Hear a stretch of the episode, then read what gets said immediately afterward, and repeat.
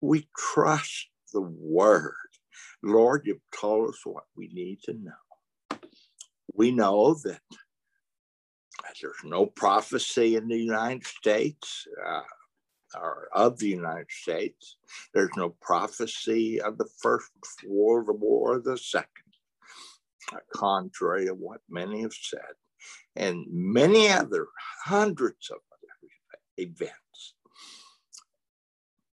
But the ones that you told us about in prophecy have to do with that nation Israel and those things, Lord, can be found in the scripture.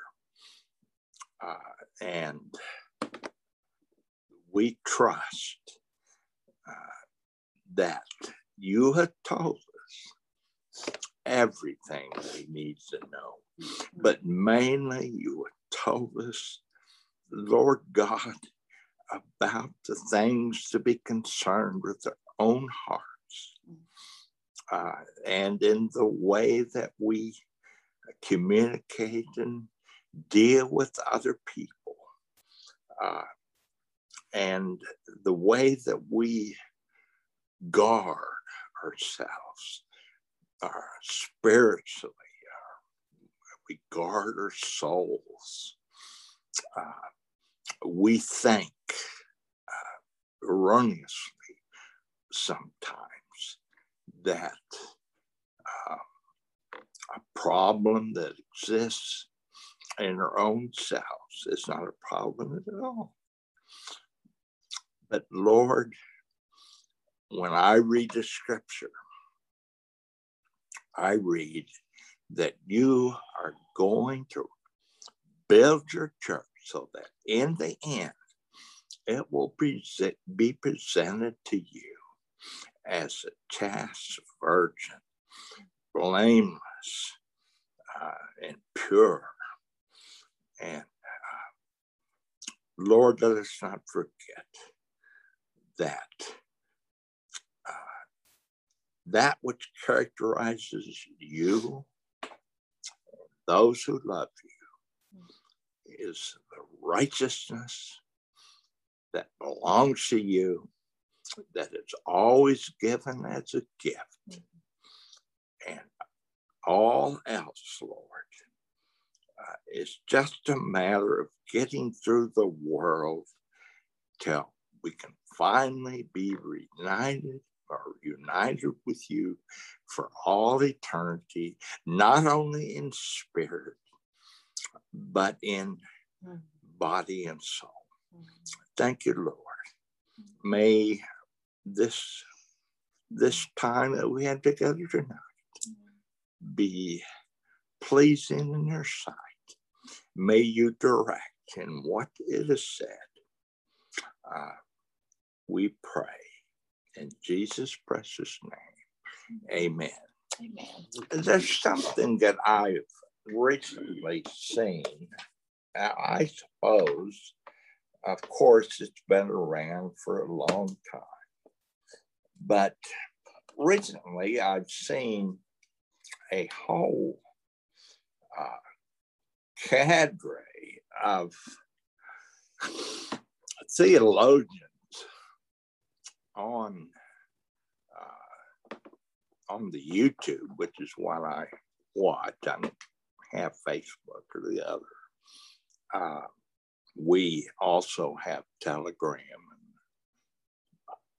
I I think that's mostly it. Um, but here's what it here's what it's here's what I've seen. I'm saying that there is a whole group of people. Hello, Fred. Glad to see you. Uh, that we we have now many theologians who either have been silent whatever reason, are questioning the idea of faith and works. And so when I say, for example, that uh, you must trust in Lord Jesus Christ and uh, call upon Him in regard to your need for God and your need for righteousness. Uh, that faith uh, alone is, uh, they are saying, is not enough. Well, I wanted to say this. If, if there's anything that characterizes my preaching, yes, it is that salvation comes by faith alone. But faith that is not accompanied by a change in one's life, by uh, a building a new man, a new creature, where old things indeed are passed away. Uh, people are wrongly using uh, certain scriptures that deal with the application of faith uh, for people who are in Christ. And so uh, I think these theologians are forgetting that, and they're beginning to teach that salvation is by works and faith. And of course, I have so many scriptures that tell me that I can't add anything to what Jesus Christ has done for my justification. And they're going clear back to Martin Luther and all the rest and saying that every one of those guys was a false teacher. Now, uh, I certainly admit they had their problems. Uh, I also would admit that we have our problems. Uh, but uh, the idea that we have a work salvation is uh, is an anathema to me and to the Word of God. Uh, I thought I'd read from you. Uh, for example, from Romans 6, that chapter that's so pivotal, uh, pivotal in all the scriptures, uh, where Paul says this Know ye not what to whom you obey yourselves, servants to obey, or yield yourselves servants to obey, his servants you are to whom you obey, whether sin unto death or of obedience unto righteousness. And so many places you will read in the gospel that we are to be obedient to first the call of God through faith and receive the Lord Jesus Christ. But beyond that, we are obedient to faith regarding the working of the Holy Spirit in our lives. Uh, and I have had the unique, no, it's not unique, I have had uh, the sad uh, experience of hearing many who claim to be Christ, who talk about salvation is by faith alone, and uh, forget about their own, uh, I should say, uh, their own growing into Christ. And so many of the words says stuff like, those who are Christ, that means they have been obedient to faith, obedient to the call. Yes, Jill, are you? Yeah, um, question, question. I just Would got you, started. Yeah, no, I know. No, go ahead.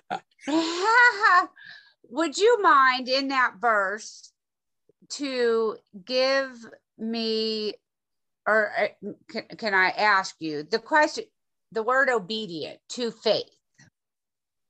Are there other words that you could give me for the word obedient? I mean, can it be trust in faith or is it obedient? Is that an well, action word? Is that a verb? Trust, we do not trust in faith.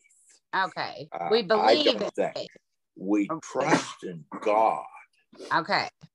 And what are God's promises for those who will believe and uh, are born again in Jesus Christ? And the promises are that we will become new creatures. Right. Okay. Now, how that looks in our experience probably depends on how long we've been at it. Uh, uh, but so, so is the obedience an, an action word on the part of Christ doing the work in us? Not absolutely, absolutely. Okay, so the obedience is not on the part of me to exercise myself. No. Okay, I just wanted to verify because I want to put it in my notes. Well, you will have a willingness uh, for God to do the work in your life or whatever work that uh, the Holy Ghost has laid on your heart. Uh, and you will do it because you believe in the promise of God. Uh, and that's faith. And so you can see that there are many things that we trust God for that are matters of faith. And so uh, we shouldn't even get mixed up by James. I think it's uh, chapter one or two that James talks about faith and works. And James says, You show me your faith without your works, and I will show you my faith by my works. And the fact is, he's trying to say to us that if if we neglect uh, the working of God in our lives and just hold on to the idea that we are justified, and that's as far as it goes, we are not saved at all. Uh, the, the Bible puts it many ways. One of the ways it puts it is that for those who are in Christ. So, how did you get in Christ? You believed. Uh, did God do a work there? Later on, we find out that the gospel is the power of God. We find that to as many as received him, uh, he gave them power. Well, what do they do? They do they go out and do some great miraculous work? That's not the point. He gives us the power to uh, through faith to believe that what he promised he will do.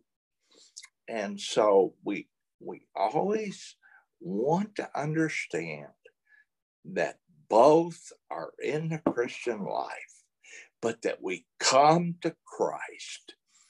It's either for salvation or we come to Christ uh, because we believe his promise and we expect him to fulfill it. And uh, maybe it involves us doing some work, but it's the work springs from the power of God that we get through faith. And there's no other way. Uh, I believe it is well, I know that's Paul who tells us that uh, the just, and, and this verse really says it all, the just shall live by faith. Well, that's not just talking about the they got justified or they got reconciled by faith, but uh, they live that way. Well, yes, they trust God, but they also trust God for what He said to them. And uh, if we're not trusting what He said to us, then, and we are stubborn about it, we know about it, we are willful about it, we have allowed uh, the pride of life uh, or the call of the world to blind our eyes or to harden our hearts against God, then those people should fear because we should fear any kind of known disobedience to the Lord. And I don't think many uh, churches now teach uh, that twofold uh, work of God that all comes by faith. That is the believing itself and then the believing God. So the just shall live by faith. I don't know how any clearer I could put it. Like Paul goes on and says, But God be thanked that you were the servants of sin. Now he's, he's talking about the principle of sin and us being servants to that. In other words, it permeates our life. Uh, sin is really what we do. Uh, then he says, but you have obeyed from the heart that form of doctrine which was delivered unto you. And that doctrine uh, includes all of the wonderful works of power that God is ready to do in our life. And if we are prideful, or we are uh, willful, and some things that, uh, and I could certainly, to the lives of Christians, give you many examples. Uh, the people being willful against the clear teaching of Scripture, uh, to me, that's really scary. Uh, it is for God to say who is in Christ. Uh, he knows perfectly about that. But the scripture wants me to examine myself to see if there be a wicked way in me and that then I should denounce it. I should repent and not be a servant of sin in that way. So there's a few words on that. But Paul said, being then made free from sin. That sounds pretty all encompassing. Uh, you became the servants of righteousness. So it comes down to the matter of who are you going to obey? Are you going to obey uh, sin in your life uh, and so dishonor God and and bring question as to whether or not you're truly His. Uh, and having been made free from sin, then we are in a place in Christ where we are the servants of righteousness. He says it straight out, just like I said it.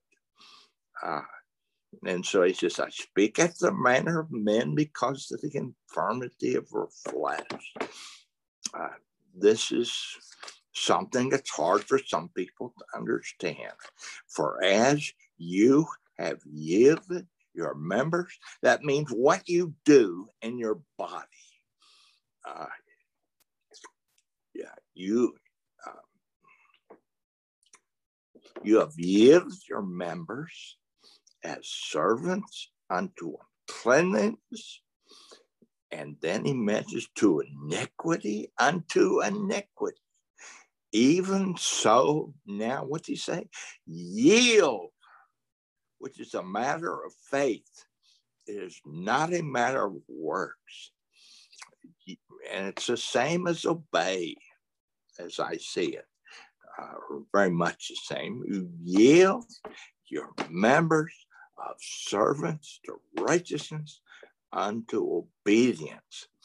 For when you were the servants of sin, what's he say? You were made free from righteousness. So he just turned it around. He said, if you're going to obey sin in your life, then uh, you are free. In other words, you don't have it. You are free from righteousness. Mm-hmm.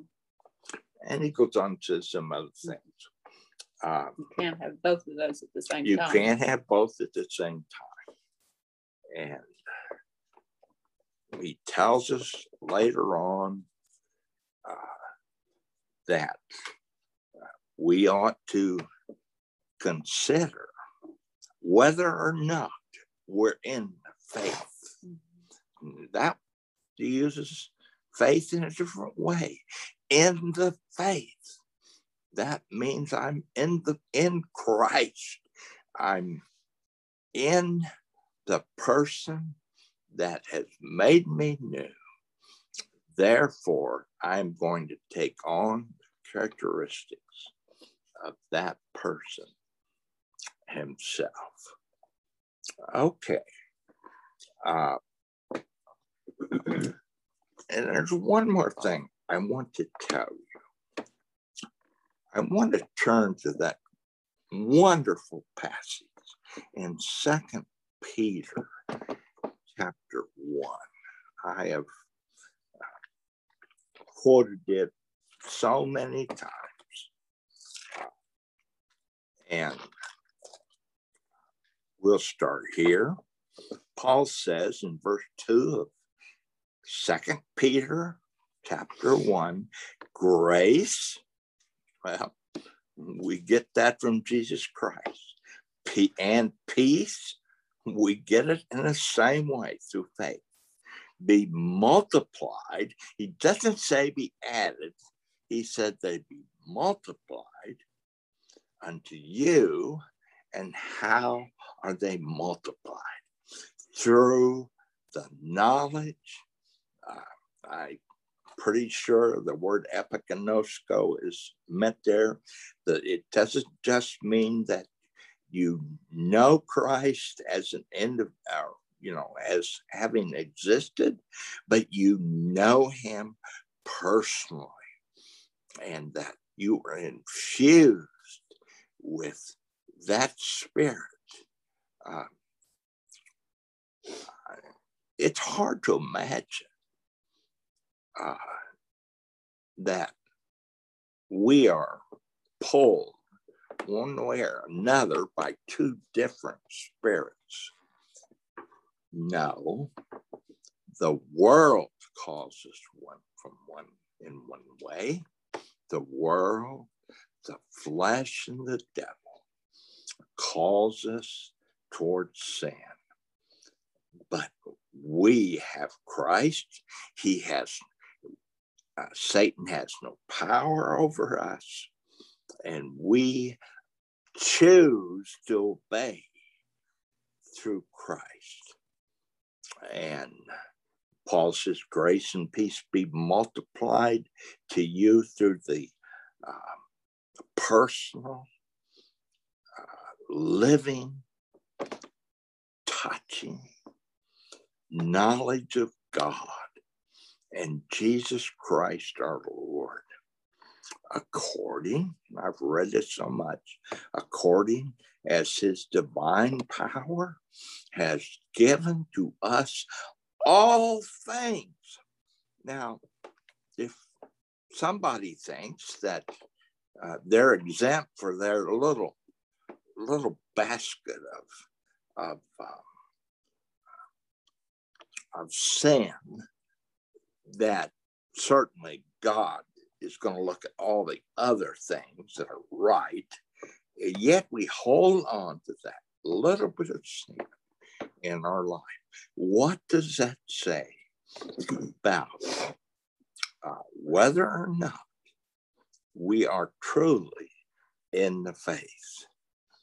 Uh, and he does that, it says here, according to his divine power. Do we not all have that power uh, through the knowledge of him that called us to glory and virtue? Now, that's the, the first time he uses that word in this passage, I believe. It means uh, for it means earnestness. Uh, it means zeal. It means that uh, we're looking. Uh, you know, the Jews during one of their festivals goes through the whole house, their whole house, and they sweep it absolutely clean, that there not be any leaven mm-hmm. on the floor.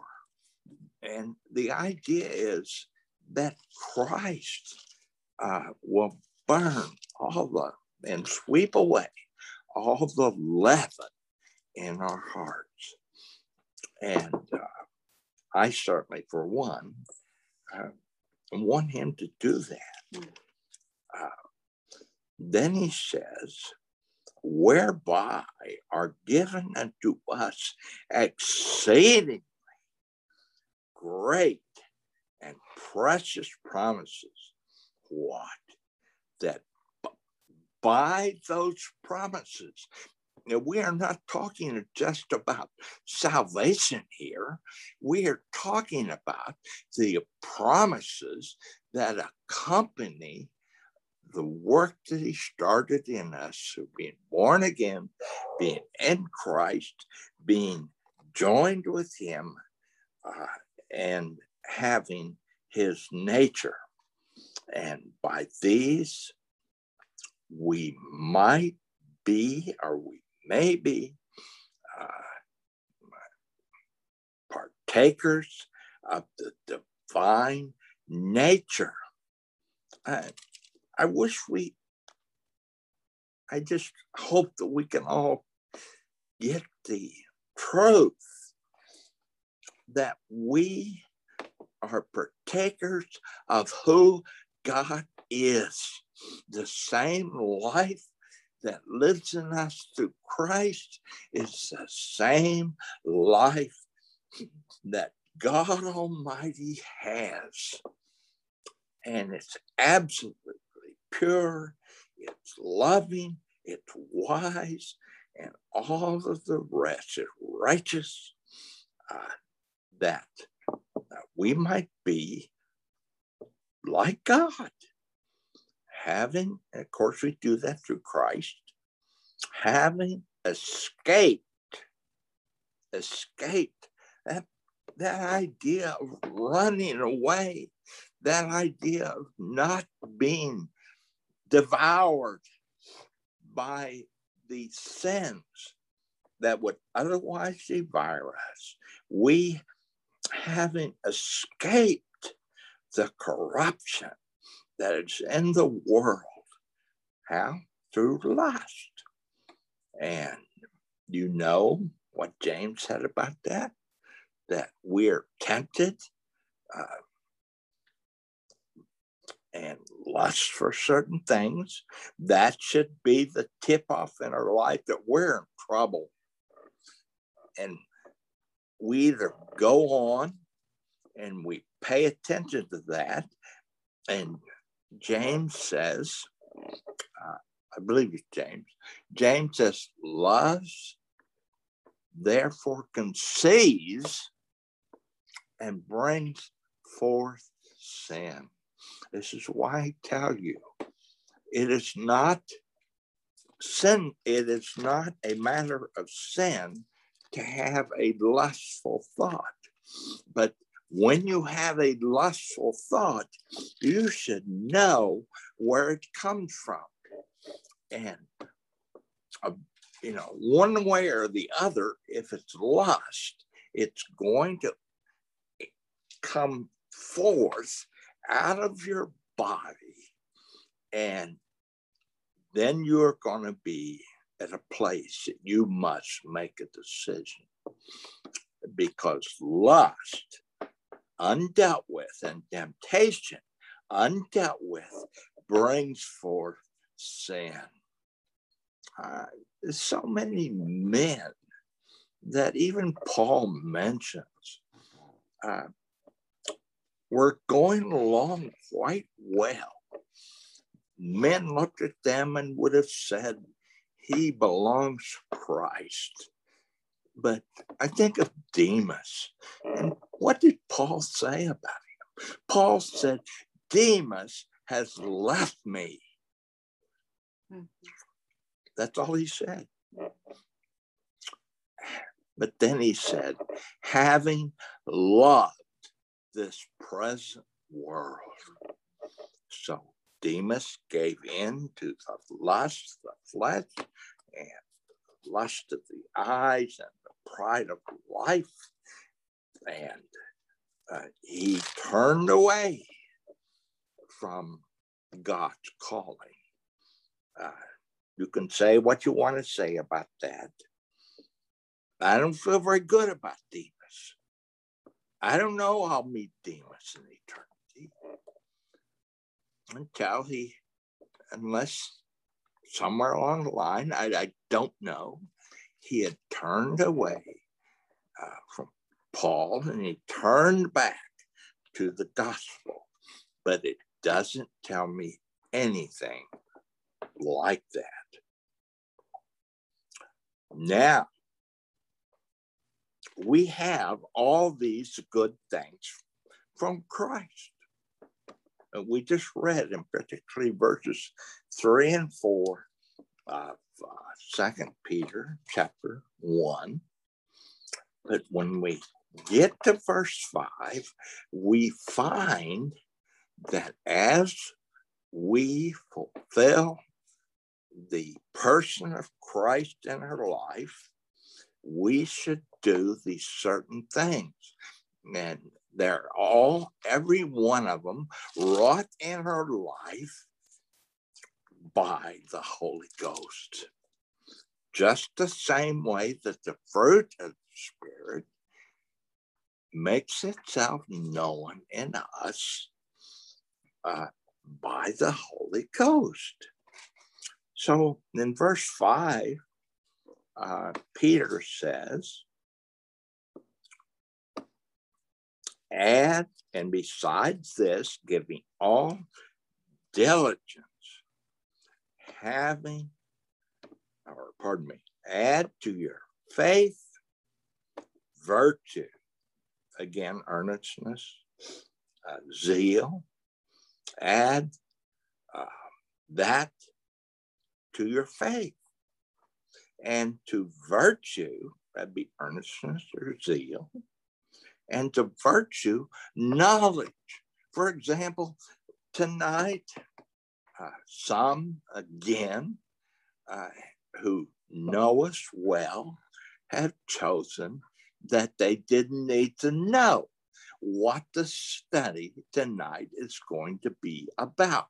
I'm so sorry, but uh, they don't give it another thought because they are called and they have now made friends with that which keeps them from knowledge. But the knowledge of the Word of God is, is absolutely indispensable in our becoming like Christ. Verse 6 and to knowledge temperance. Uh, that would be to self control. Uh, I think that self control is a fruit of the Spirit that comes uh, to work when I am tempted, and in the, the short duration between being tempted and calling out to God that I might escape that temptation comes self control or temperance.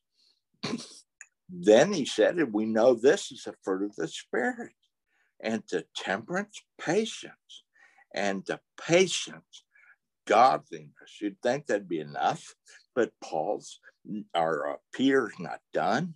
And to godliness, brotherly kindness.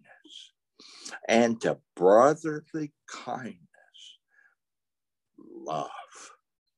Notice the last thing in that whole list of things that we're shooting for, that we're believing that God will work in our life, that we might be filled with the, and there is no love, my friend. If it's not the love of God, it is certainly uh, love that falls short of any acceptability to Him. You know, if I look at Romans chapter 5, you don't need to turn there. But notice the end of patience uh, or of tribulation. Uh, tribulation worketh patience, and patience works towards the proving of God in your life that you can endure and you can uh, wait on God and yet not turn away from your faith and to endurance uh, we uh, we finally come to the point that the Holy Spirit works in our life to fill us with love. Uh, God didn't make any mistakes mm-hmm. in the way He put this together. Mm-hmm. God is love. And if we have not love, we are not. And, and by the way, we are not loving if we are loving ourselves. I deny my own life. I will find in the scripture that I can't love God and love my own life also. Therefore, I've said and been told by many that it's, wrong. But I have said, according to the flesh, I hate my life because there's no room for love of self. There is only room for the love of Christ. And then Paul, um, Peter says, For if these things, this verse 8, for these things be in you and abound, they make you that you shall neither be barren nor unfruitful in the knowledge of our Lord Jesus Christ. Now, he could have stopped there, but as he often does, now Paul tells us what the negative of that is. In other words, what is opposite of that? He says, But he that lacketh these things is what? He's blind. He cannot see afar off, and he has forgotten. You say what you want about eternal security. I, I passed that a long time ago. Uh, he has forgotten that he was purged from his old sins.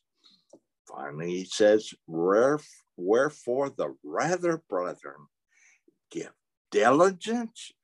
And now he gets into our predestination and our election. He says, Therefore, the rather, brethren, give diligence. To, well, how are you can do that? You do it through faith. Mm-hmm. Give diligence to make your calling and election sure. For if you do these things, you shall never fail.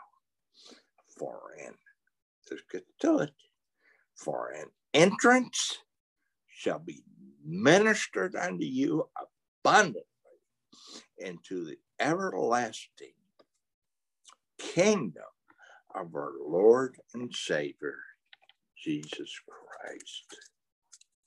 And so, let us, um, forgetting, as Paul says, says in Hebrews 5, uh, forgetting the early work that God has done in our lives. What about the later works?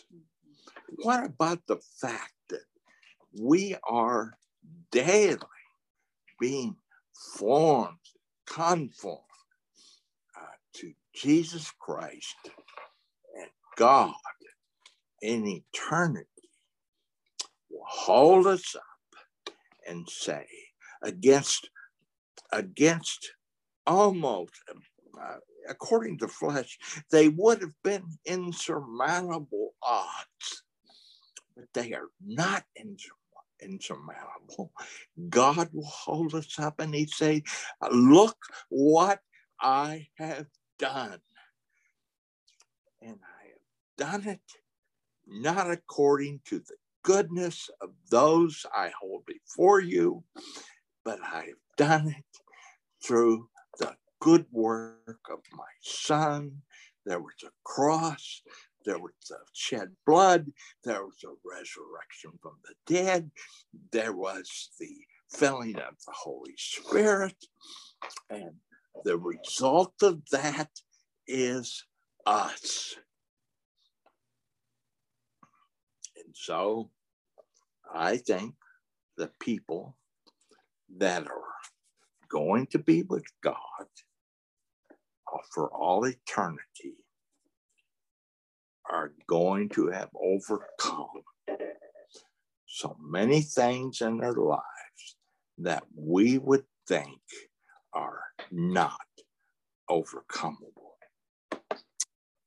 And so tonight, even though huh, I spent almost our whole time on that, which I did not intend, but I will read to you and explain to you certain verses, turning now to the book of Colossians, chapter 2. Colossians chapter 2.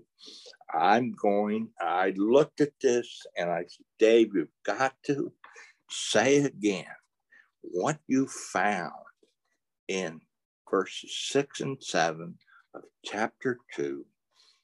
Hear it again. As you have therefore received Christ Jesus. Hmm. In the same way, how do you, by faith, uh, you, you receive the Lord, that is true in your life. Therefore, the, the adjunct that Paul puts on that is so walk ye in him.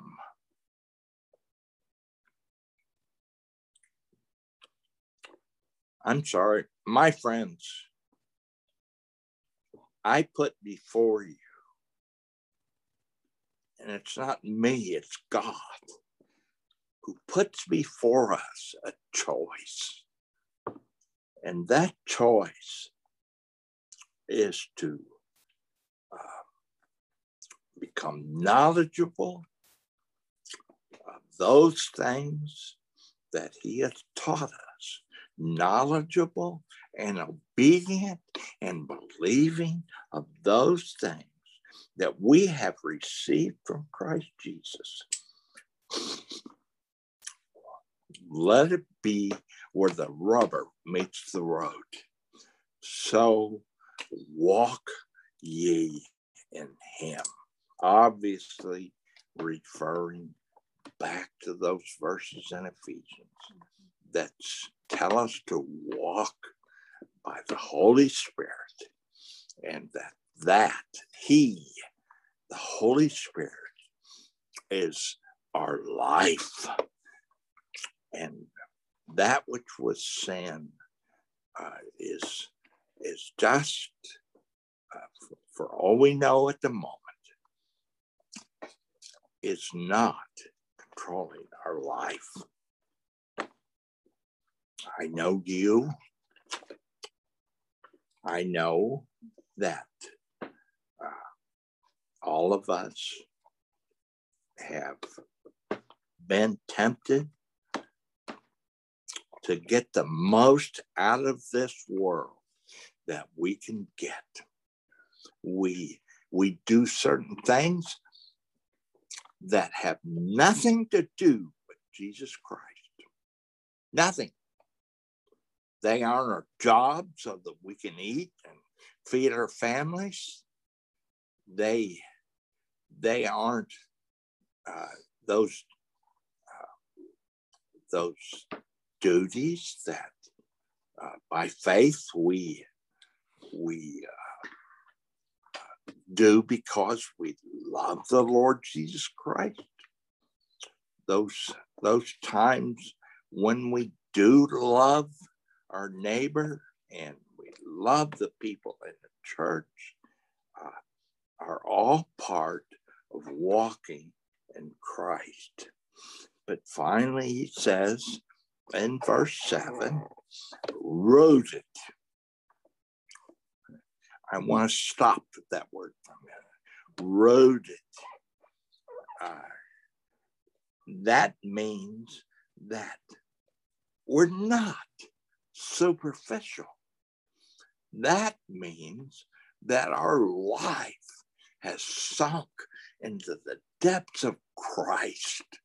That means that those things that are in Christ that most men uh, wouldn't even want to touch, that uh, our roots have gone deep into Him.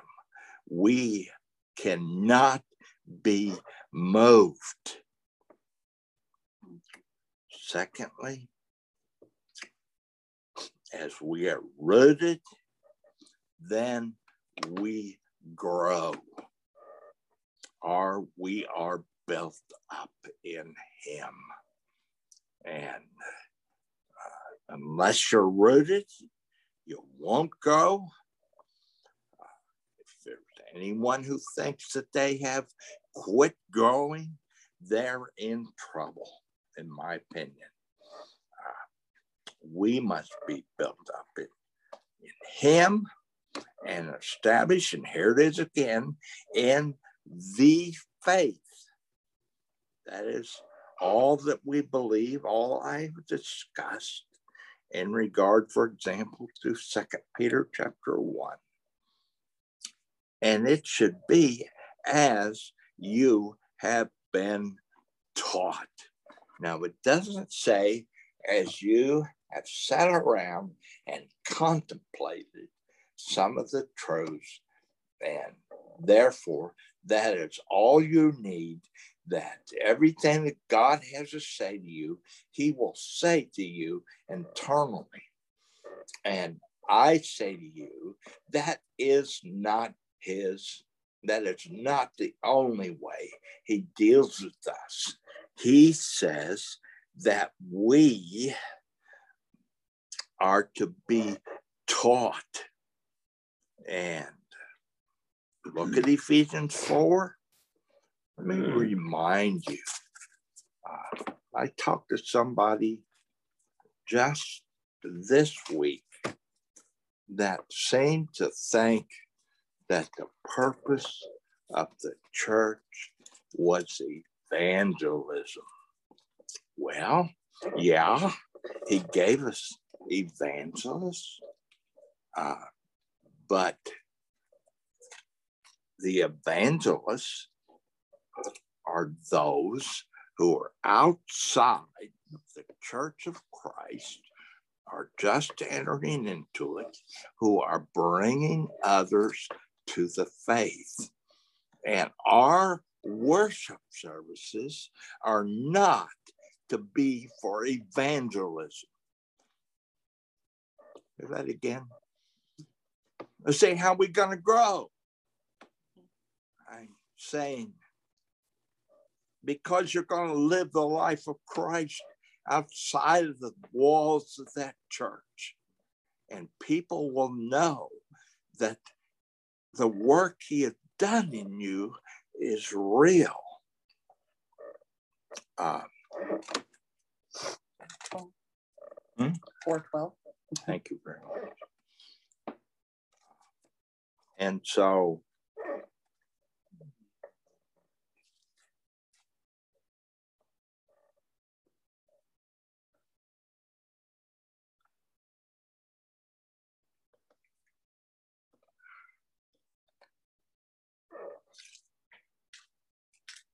Ephesians. Yeah, four. his page got stuck and Yeah. went back to Galatians. Oh, Your page got, yeah. I see. I see. mhm, yeah, his book Page stuck. Yeah. pages got stuck. All right. Um, Ephesians chapter 4, uh, starting with verse 11. And he gave some apostles, and some prophets, and some evangelists, and some pastors and teachers. But when you look at the purpose for which he gave them, they are for the church. What's he want to do? He wants to build a church that grows its members and roots its members and teaches its members after Christ. What? For the perfecting of the saints? Hey, you've got to be a saint or you're not converted at all. For the perfecting of the saints, and he says they're perfecting, and I'm not sure some of us like those words. For the perfecting of the saints, what? For the work of the ministry, and the ministry is to the body of Christ. What? For the edifying or building up of what? The body of Christ. We think if, you know, we darken the door of the church on some of the holidays, maybe we think if we tithe, uh, our we give the impression that uh, we're solid people, that um, we will have done all the work that Christ wants us to do. What's he say about the gifts? They're there so that you will work in the body of Christ, not outside, so that the body of Christ will be healthy.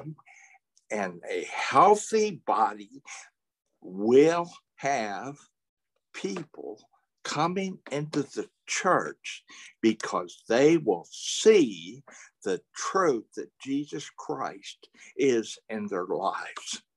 I tell you, the man that led me to Christ and led Alice also, him and his wife, they were never not working for God, ever. one way or the other, they were there to uh, contribute their gifts so that the body would be grounded and rooted in Jesus Christ. Why? The end of it, till we all come. Boy, this is a mouthful, mm. is it not? Till we all come to the unity of the faith. Hey, this is what God was shooting for and ordained to happen in his church till we all come to the unity of the faith and of the knowledge, there we are again that word, of the Son of God. Oh, and unto a perfect man, unto the measure of the stature of the fullness of Christ. Now, if that's not a mouthful, I never uh, heard of one that was. And then, as Paul often does, he's done it tonight in the reading, he's going to do it again. He's going to tell us what you get if you don't get that. And he says that we be henceforth, going forward, that we not be children. Remember, he talked about uh, those who need to be taught again in Hebrews 5 and, and uh, First Corinthians, I think it's chapter uh, 3. Uh, it may be chapter 2. That we henceforth be no more children tossed to and fro. What do you think we're taught uh, that we are tossed to and fro about? Well, he tells us, and carried about with every wind of doctrine, ah, by the sleight of men. Oh, these these pastor evangelists that have made themselves into something when they are nothing. Uh, uh, they, uh, people hang on their every word and they think that it is the gospel doctrine.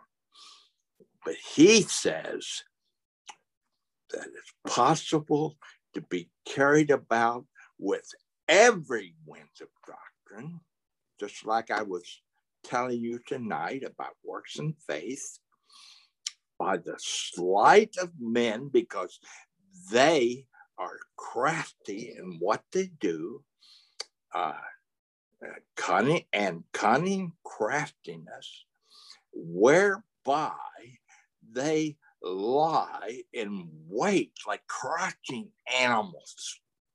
And they are. I'm sorry. And the more we endure here, the more of them we're going to see. But they don't bother me. I know the Lord said they would be there it is my job to make sure that I have been taught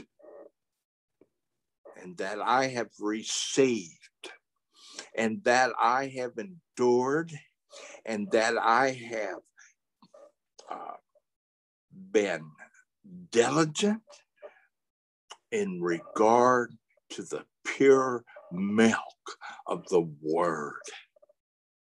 And so that we be no more children, carried about by every wind of doctrine, by the sleight of men and cunning craftiness, whereby they lie in wait to deceive.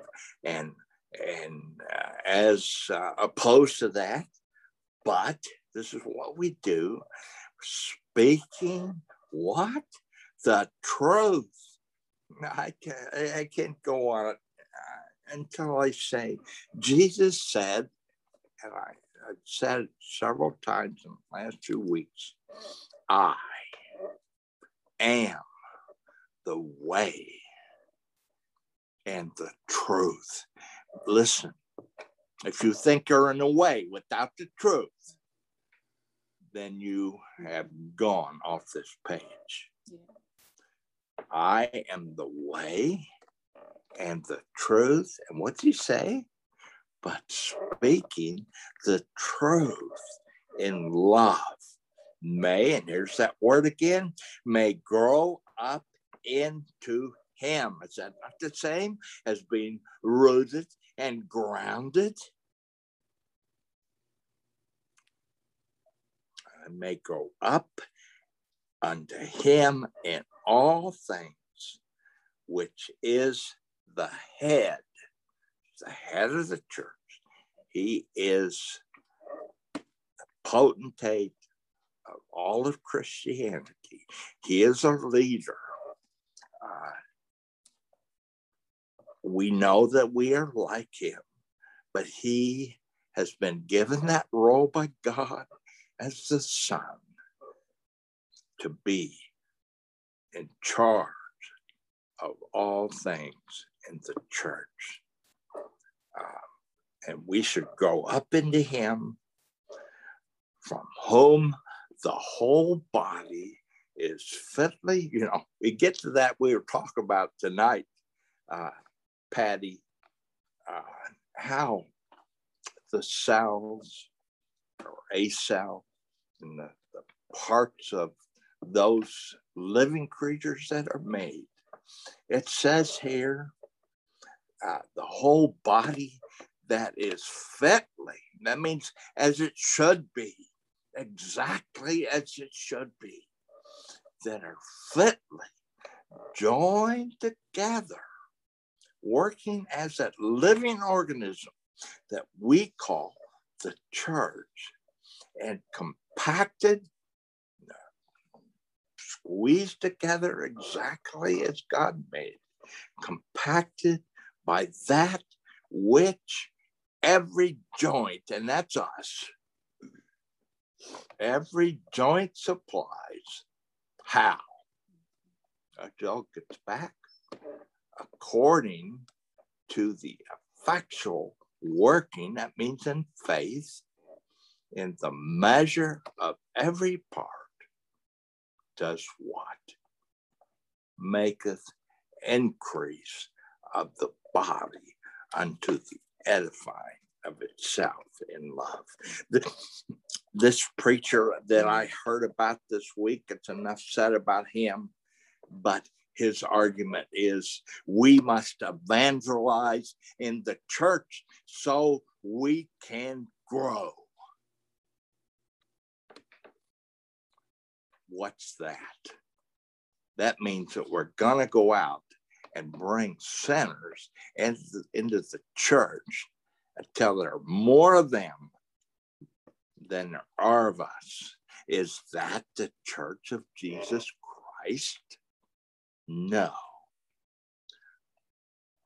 According to the effectual, God is going to do this. And there is going to be a triumphant church. And it is going to be formed exactly in the way that uh, Christ has led us, that God has planned, that the Holy Spirit has worked.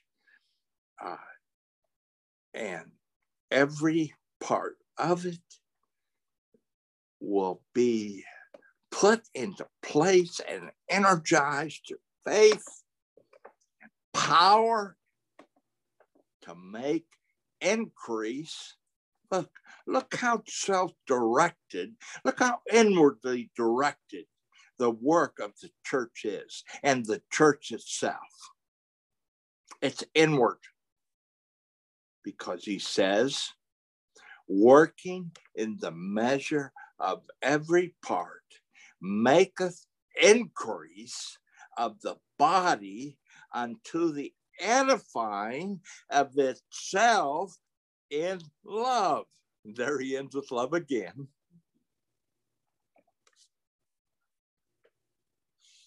over and over, the Lord tells us often the same things. We hear it over and over. I am afraid that many don't have ears to hear because their minds and their souls are set upon something else, anything. It could be anything. But their minds are not on Christ. May God bless each of us that we may be aware of the working of the Holy Spirit in our lives and understand that it is to manifest itself in the way we raise our families, the way we raise our, our uh, we raise our children, we love our wives and our husbands, but also, and it cannot be denied or divorced that we exist in God's plan so that one day mm-hmm. he will be able to present to himself that spotless, glorious, and blameless church. And we will live forever with him. There's many pitfalls, but we, as long as we endure, continue and trust in and obey in what God has told us, we will be perfected as we go along to the person identical. I'm sorry, but it's true. Identical spirit, because I believe the Holy Spirit and Christ are just like that.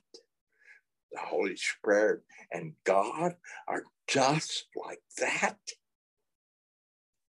And we're going to be right there where they are and we're not going to feel like we don't belong, mm-hmm.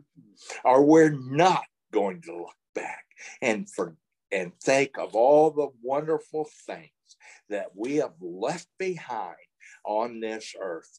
There are some people who are living today who claim to be Christians who I believe